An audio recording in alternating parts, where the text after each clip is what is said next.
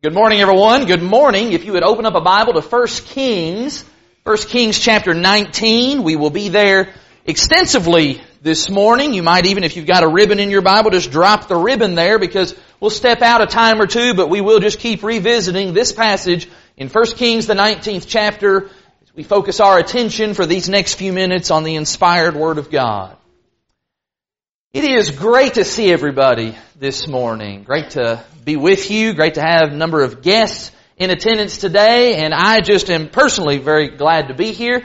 Uh, after having a much needed week of vacation, I am uh, refreshed and rejuvenated and ready to roll and just excited to be with the brothers and sisters here at Lakeside. We worshiped last Sunday with a congregation of five people. And so it's nice to be here today in a, in a much fuller building and the singing just sounded so full today and it filled my heart up and hope that you've been encouraged and hope that encouragement will continue as we open up the Word of God. In 1 Kings the 19th chapter, this is the fallout to that great mountaintop encounter that we actually studied a couple of weeks ago during VBS about Elijah's defeat of the prophets of Baal on Mount Carmel. That victory that's recorded in the previous chapter, in chapter 18, I, I think must have been a, a true mountaintop high for Elijah. Not just physically, but spiritually. I'd have to think that after defeating those 450 prophets of Baal, God raining down fire from the sky, Elijah must have been riding a spiritual high. But by the time we get to chapter 19, things have turned south. So read with me if you will, beginning in verse 1. Ahab, that's the wicked king, told Jezebel, that's the wicked queen, told her all that Elijah had done, how he had killed all the prophets with the sword. Then Jezebel sent messenger, a messenger to Elijah saying, So may the gods do to me and more also if I do not make your life as the life of one of them by this time tomorrow. Then Elijah, verse 3, was afraid. And he arose and he ran for his life and he came to Beersheba, which belongs to Judah, and he left his servant there.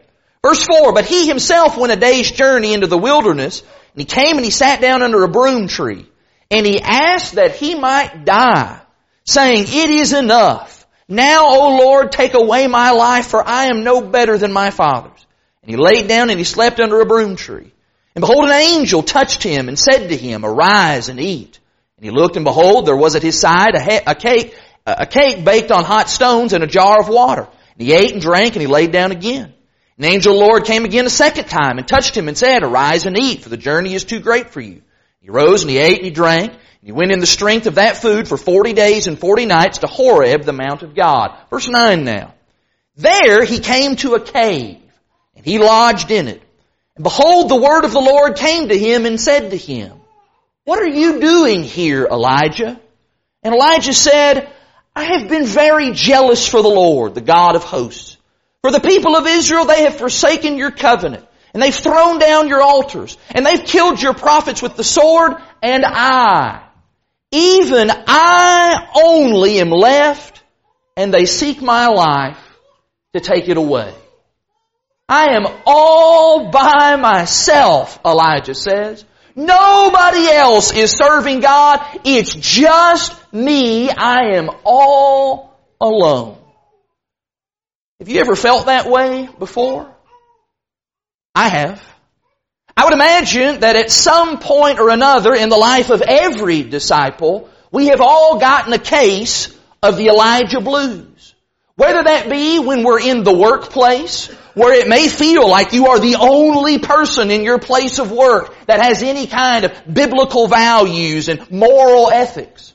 Or maybe that's when you're at school. Our kids have returned to school this past week or will be in the coming week. And we go to school and it just kind of seems like it's the whole world versus Christianity. And maybe in that place where you are, you are the only one person who has the courage to stand up for Christ. Maybe that happens sometimes in your own family where you are the only faithful Christian. And there is a real sense of loneliness and isolation because nobody else in your family seems to take God seriously.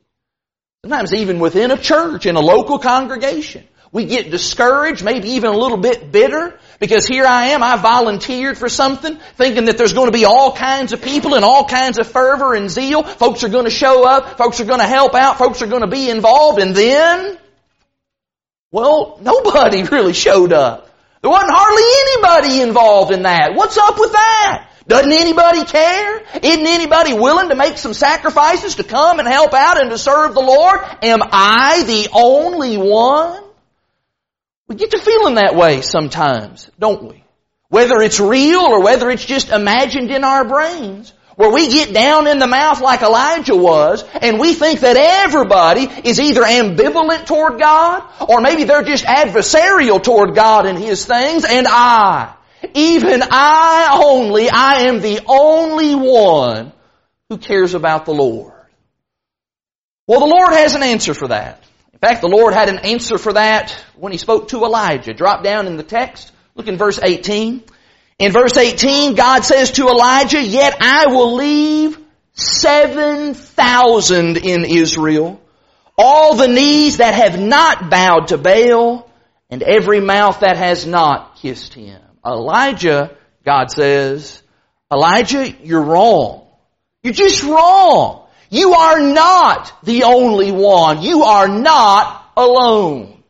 And I believe that when you and I, whenever we get to feeling a little bit of the Elijah blues here, probably the very best thing that we can do is return to 1 Kings the 19th chapter and just camp out in this chapter so that we can be reminded of some fundamental truths about serving the Lord. And in fact, this morning, I want to share with you four of those truths that I think we would all do well to file in our brain, make note of in our Bible, things we want to remember whenever we feel discouraged and alone in our service to the Lord.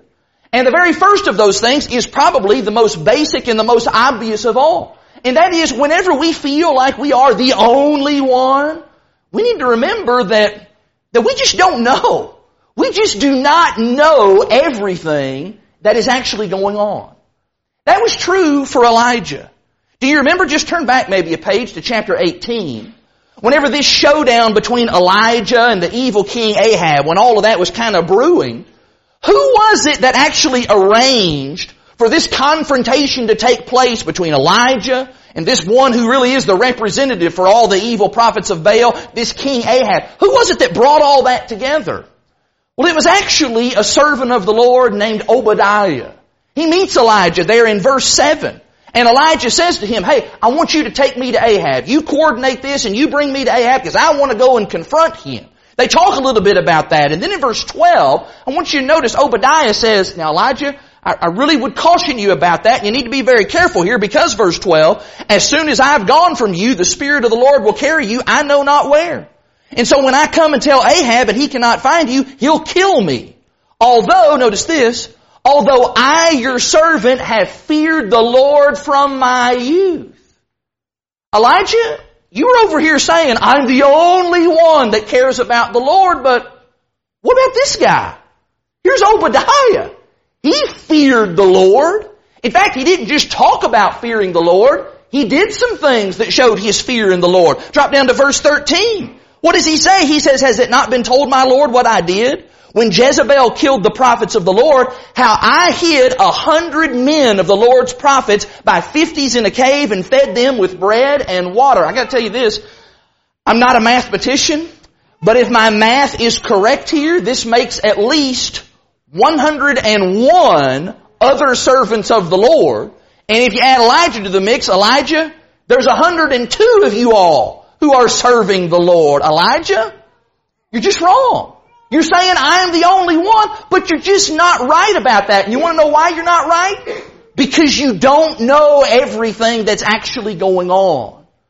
Furthermore, where had Elijah been during all of this time of drought and turmoil in Israel? Well, if you notice there back in chapter 17, just the previous chapter, during those three years or so, he's with the widow of Zarephath. He actually hasn't been around. And so Elijah, how do you know how many people in Israel are serving the Lord or aren't serving the Lord? Answer, you don't. And that's because you don't know everything that's going on. How many churches of Christ are there in America right now? According to one source that I consulted, there are about 15,000 congregations. That would include all different kinds of groups that label themselves as churches of Christ. But that represents about two million people. Uh, what exactly is going on in all of those churches this morning?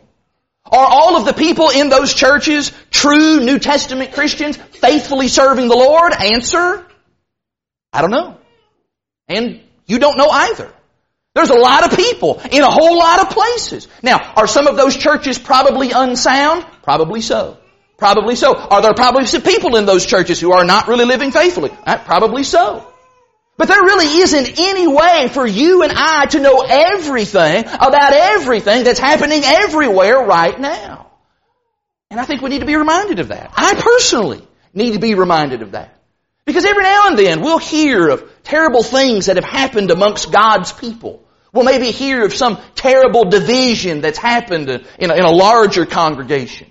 Or maybe we hear about some awful apostasy that has occurred in a, in a very high profile church. Here's a church that's decided to add instrumental music into their worship services. Or here's a church that's now uh, appointing women pastors and women preachers or some other departure from plain New Testament Christianity. And it's easy when we hear all of that news to decide, well, well that's it.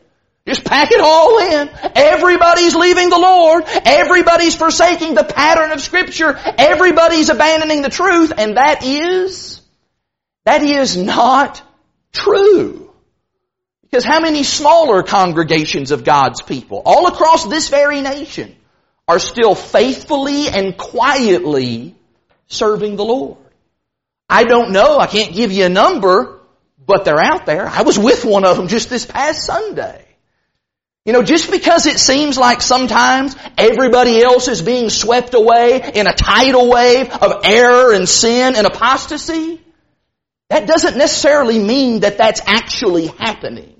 We don't know everything that's going on. There may in fact be 7,000 who have not bowed the knee. And by the way, this is a great place to interject this. Just because you hear something on the news, or just because you see something floated around on social media, that doesn't change this principle either. You know, you turn on the news or you jump on Twitter or Facebook, and what is being presented on there it is a very narrow and thin slice of what's really going on in this country and in this world. That's true politically, and that is especially true religiously.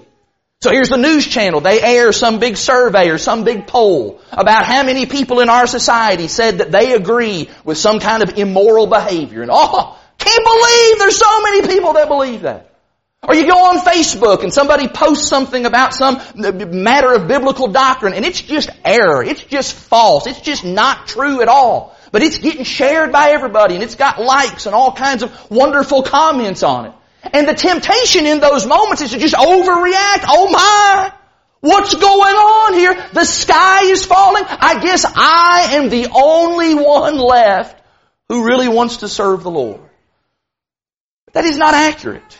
That is not an accurate picture at all. In fact, if you are taking the moral and spiritual temperature of this country and this world and all the congregations that are in this world because of what you saw on the evening news or because of what you saw on Facebook, then my friend, your thermometer is probably giving you an inaccurate reading.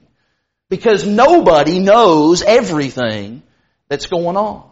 Not Elijah, not you, and not me. And that is especially true because of something that Jesus tells us in the New Testament. Would you be finding Matthew chapter 6? Because Jesus tells us there in Matthew 6 about the work in the kingdom, and that is that we don't do kingdom work in order to be seen of men. In Matthew chapter 6, we'll come back to Kings in just a moment, but let's grab a little bit of Jesus here in the Sermon on the Mount. Do you remember what Jesus said about practicing our righteousness for others to see. In Matthew chapter 6, he says this beginning in verse 1. He says, beware. Beware of practicing your righteousness before other people in order to be seen by them. For then you will have no reward from your Father who is in heaven. Thus, when you give to the needy, sound no trumpet before you as the hypocrites do in the synagogues and in the streets, that they may be praised by others. Truly I say to you, they've received their reward. But when you give to the needy, don't let your left hand know what your right hand is doing so that your giving may be in secret. Your Father who sees in secret will reward you. Verse 5, when you pray, Don't be like the hypocrites, for they love to stand and pray in the synagogues and at the street corners that they may be seen by others. Truly I say to you, they've received their reward. But when you pray, you go into your room, shut the door, pray to your Father who's in secret, and your Father who sees in secret will reward you. Jesus tells us here that religion and godliness and good works, they are not tools by which I can use to jack up everybody else's opinion of me. Hey, look at me! Look how holy I am. Look how generous I am. Look how righteous I am. Look at all that I'm doing in the service of the kingdom. You know, Cain preached last Sunday morning about Phariseeism and some of the qualities of the Pharisees. But I'm going to tell you this. There is not many things that you could do that'll put you on the road to Phariseeism quicker than patting yourself on the back publicly for your religious deeds. And we know that. We do know that. And I think by and large, we steer clear of that. We don't want to be involved in that kind of thing, which means it means there's a lot of good work going on in the kingdom that I know nothing about. And you want to know why that is? Because there's a lot of people, even in this congregation, who are doing good, and they're not going around and telling everybody about it. Can I say that again? There's a lot of good work being done in the kingdom that I don't know the first thing about because the people who are doing it are not touting all of the good deeds that they're doing. Good brother wrote an article recently that really kind of stimulated my thinking for this sermon and he wrote the following. He said, in my little sphere of experience, I am barely touching the hem of the garment that God is weaving.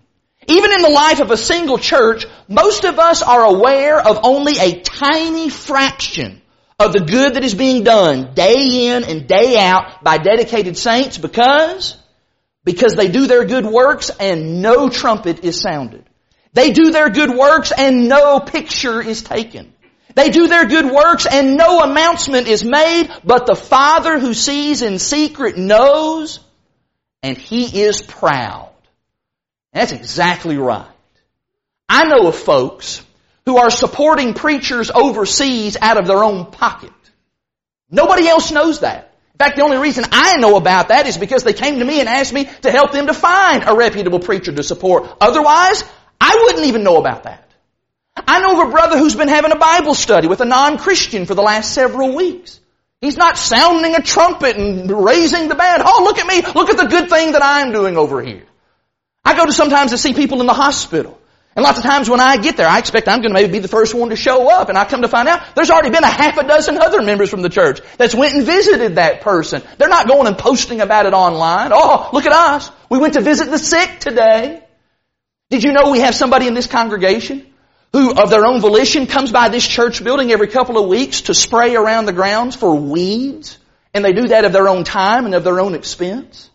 That person isn't saying, hey, look at me everybody, put my picture on the front page of the bulletin. In fact, I kind of got to thinking the other day about all the various things that go on in the life of just a local congregation. I got to thinking about like a baptism. Have you ever thought about how many hands are secretly involved in helping someone to be baptized? We have somebody who regularly monitors and checks and adjusts the heater on that baptistry. We can have a pool of water that's comfortable for folks to be baptized. We have somebody who routinely checks the water and puts chemicals in there and makes sure that we don't have, you know, lily pads growing in the bottom of the baptistry because that's always really weird. We have people, several people, who help to clean that thing, empty it out, fill it back up and keep it clean. We have people who go back when somebody's going to be baptized and assist them, help them to get changed and show them where stuff is. We have people who get the garments and the towels and they take those and wash those and dry those and bring those back. We probably, you probably don't see any of that. Especially when somebody's being baptized. That's not what we're focused on. We're focused on the person being baptized. We're excited about that. But there's all of these things going on. And a whole lot of people in that circumstance is doing a whole lot of stuff so that this individual could obey the gospel. And there wasn't any fanfare about all of that. There wasn't any big attention being drawn to that, but you make no mistake about it kingdom work was being done. And I'm going to say that every single day, all around us, whether we realize it or not, kingdom work is being done, whether we see it or not. And Elijah Elijah needed to remember that. You and I need to remember that. In fact, can I just combine these first two points here? That number one, we don't know everything that's going on. And secondly, a lot that is going on, it isn't being done to be seen of men. So here's the takeaway. Why don't we just assume the best then? Why don't we just assume the best of our brethren here and of God's people everywhere? We don't see a whole lot of what's happening. So why do we often develop this complex that Elijah has, or what Paul would call evil suspicions, 1 Timothy 6 and verse 4? Why do we jump to the conclusion, oh, look around. Nobody's doing anything. I didn't see anything, anybody doing anything for God in this past week. I guess I'm the only faithful Christian around here. Why do we go to, to just jump to that extreme? That everybody else, they must be lazy. Or everybody else is just indifferent about the Lord. That's on me for assuming the worst out of everybody else. That's on me for failing to think the best and to be optimistic. You know, even if I don't see, or even if I don't hear of a whole bunch of good things going on, my assumption needs to be that kingdom work is happening. I'm just going to trust that that's happening. I'm going to trust the best of my brothers and sisters. I'm going to trust that the Lord is making sure that kingdom work is being done. That every single day all around me there are sacrifices being made. That kindness is being extended. Prayers are being offered. Comfort is being given. Hospitals and funeral homes and nursing homes and prisons are being visited. The gospel is being shared. Prodigals are being admonished. Cups of cold water in His name are being given. And I need to be encouraged by the fact that I am not alone in serving the Lord. Because every day all around me, God's people are quietly, secretly carrying out His will. And that's really important to remember because all too often what happens is, is we're looking for something spectacular. We're looking for just something big and grand that just grabs our attention and says, wow, people are obviously doing some stuff. But the fact of the matter is, the Lord doesn't always use or even need the spectacular. Can you go back to 1 Kings chapter 19? Let's revisit Elijah there on that mountain and in that cave. Let's hear a little bit more of that conversation that he has between him and God. Elijah, he voiced that complaint to God in verse 10, but he actually repeats the complaint in verse 14. Would you look at verse 14? Elijah said, I've been very jealous for the Lord, the God of hosts. For the people of Israel have forsaken your covenant. They've thrown down your altars. They've killed your prophets with the sword. And I, even I only am left. They seek my life to take it away. I don't know about you, but I hear those words, especially the fact that Elijah said this twice now. There's almost a, a tinge of, of, of, rebuke, almost like he's rebuking God a little bit here. God, God, I'm so alone. Why don't you do something about this? When are you going to do something about this? How are you going to do something about this? God says to him, verse 15, Go. Go. Return on your way to the wilderness of Damascus. And when you arrive, you shall anoint Hazael to be king over Syria. And Jehu, the son of Nimshi, you shall anoint to be king over Israel. And Elisha, the son of Shaphat, you shall anoint to be prophet in your place. And the one who escapes from the sword of Hazael shall Jehu put to death, and the one who escapes from the sword of Jehu shall Elisha put to death. Yet I will leave 7,000 in Israel, all the knees that have not bowed to Baal and every mouth that has not kissed him. While it is absolutely true that God can work through and He can operate in extraordinary ways, that God can use spectacular means to accomplish His will, and in fact, in chapter 18, that's what He did. When God rained down fire from the sky, doesn't get more spectacular than that. God is capable of doing that. But I'm going to tell you that I believe that more often than not, the Lord works through very ordinary means and very ordinary channels. Here in this passage that we just read here, the Lord's going to work through these rulers that Elijah is going to appoint and anoint, verses 15, 16, and 17. The Lord's going to work through those 7,000 who had not bowed the knee. Ordinary folks going to work through them. And I think this context and this understanding really helps us whenever we start to get discouraged in that way. Because many times what happens is, is we perceive that no one's doing anything for the Lord. And the reason we think that, it's because we're often looking for something big to happen.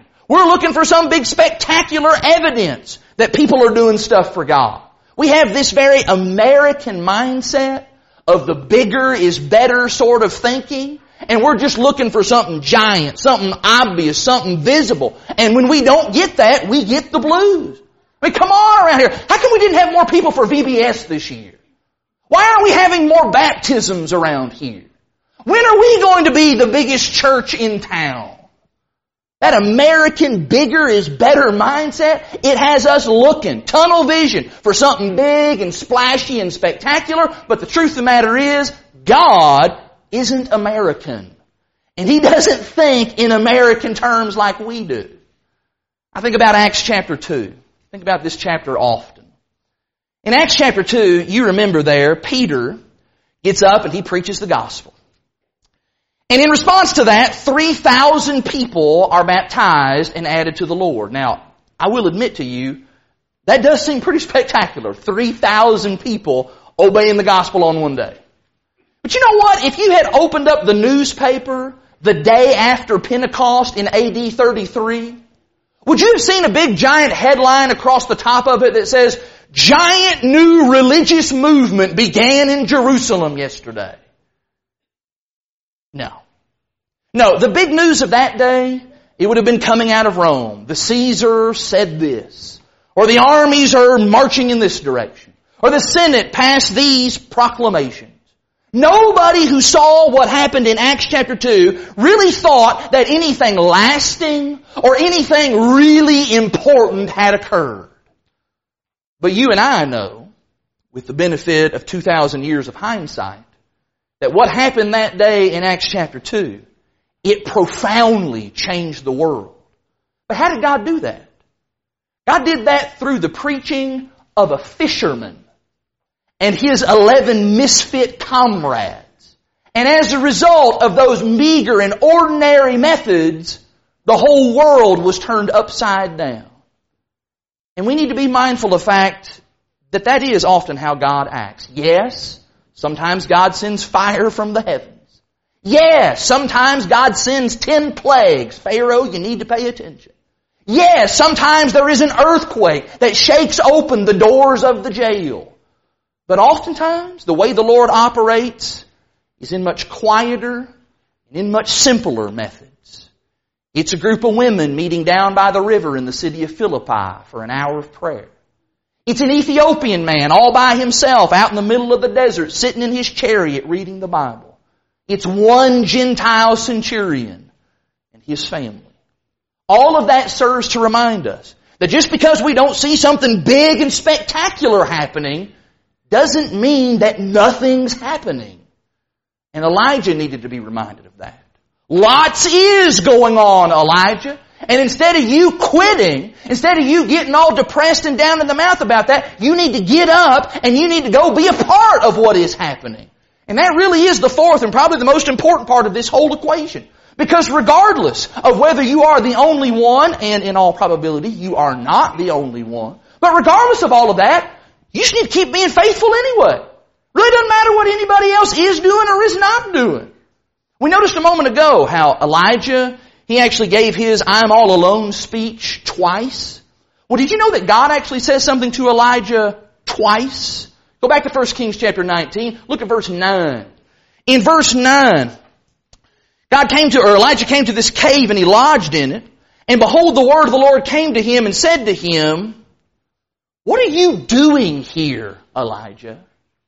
Then drop down to verse 13. At the end of verse 13, behold, there came a voice to him again and said, what are you doing here, Elijah? Elijah, this is not the moment for you to cash in your prophet 401k and retire.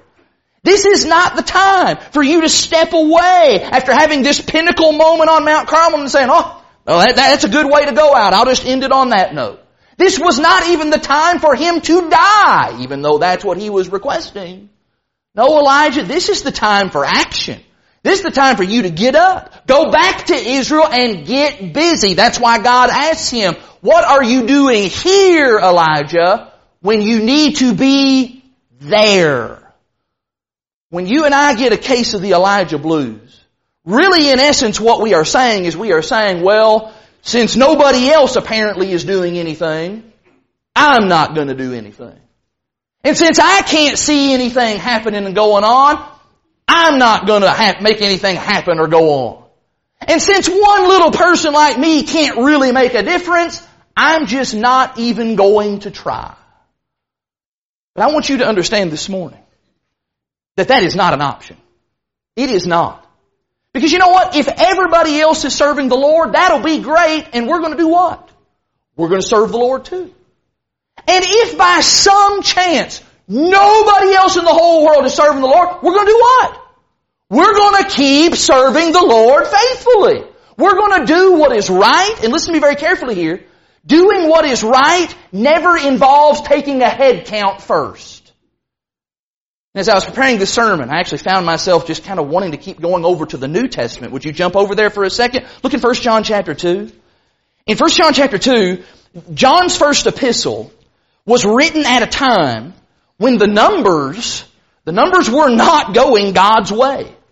But that's why John says what he does and says the kinds of things that he does. Like in 1 John chapter 2, uh, look in verse 18. John says, Children, it is the last hour. And as you have heard that the Antichrist is coming, so now many Antichrists have come, therefore we know that it is the last hour. Verse 19 now. They went out from us, but they were not of us.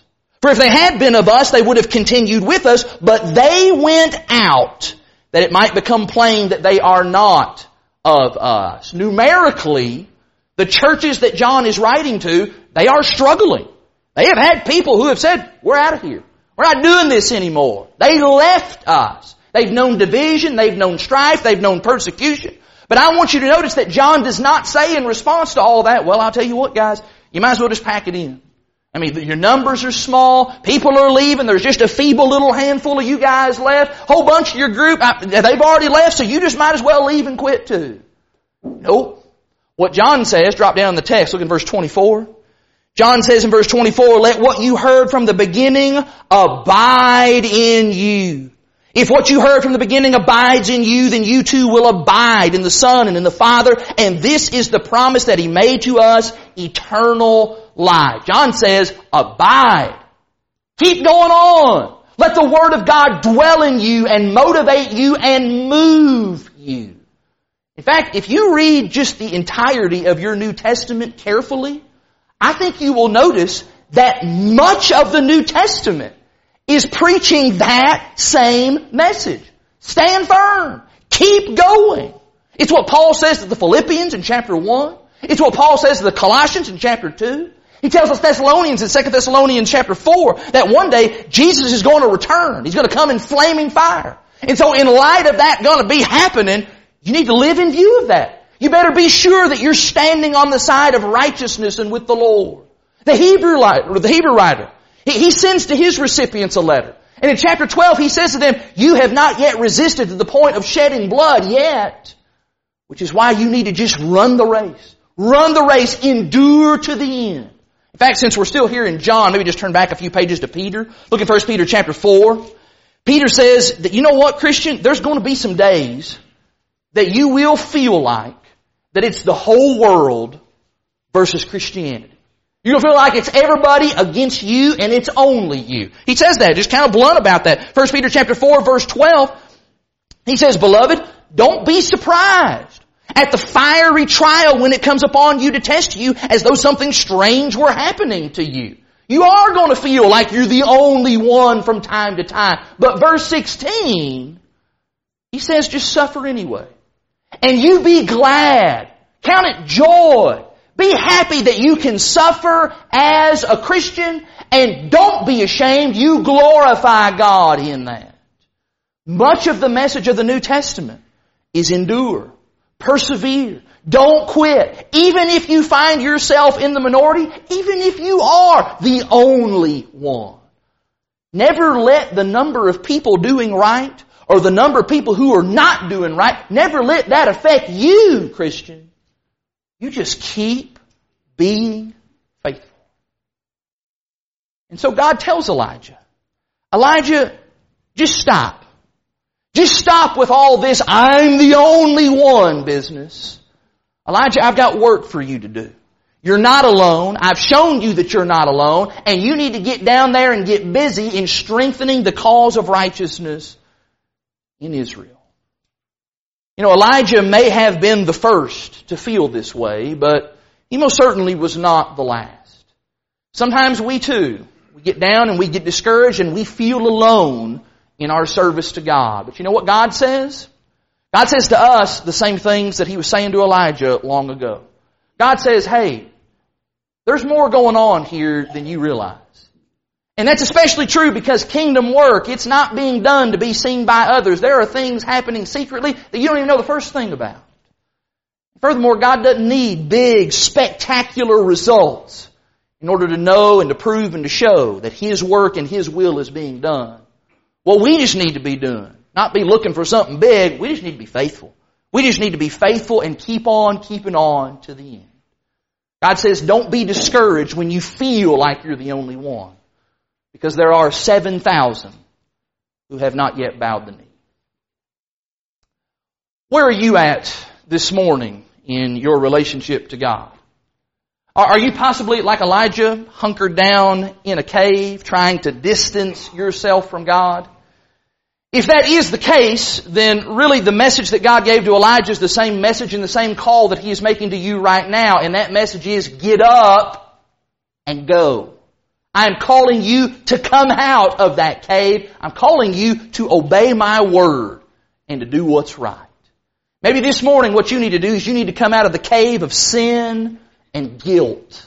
You need to find forgiveness and you need to find cleansing in Jesus Christ by being obedient to the gospel. We are ready to hear your good confession that Jesus is God's Son. We are here and ready to help baptize you into Christ if that is your desire this morning. You simply need to make that known. If you maybe have already done that, you are a Christian, but maybe you have crawled back into that cave, and it's maybe a cave of unfaithfulness. You're not doing what you ought to do as a Christian. Maybe you've just found yourself in this cave and you're kind of like Elijah in that you're just, you're just discouraged. You're just down. Then this morning, can we please assure you, brother or sister, that you are not the only one? And can we show that to you by praying for you, by encouraging you, by putting our arms around you and helping you in whatever way that we can? Whatever your need may be, you simply need to come to the front and make that known. Do that right now while we stand and while we sing.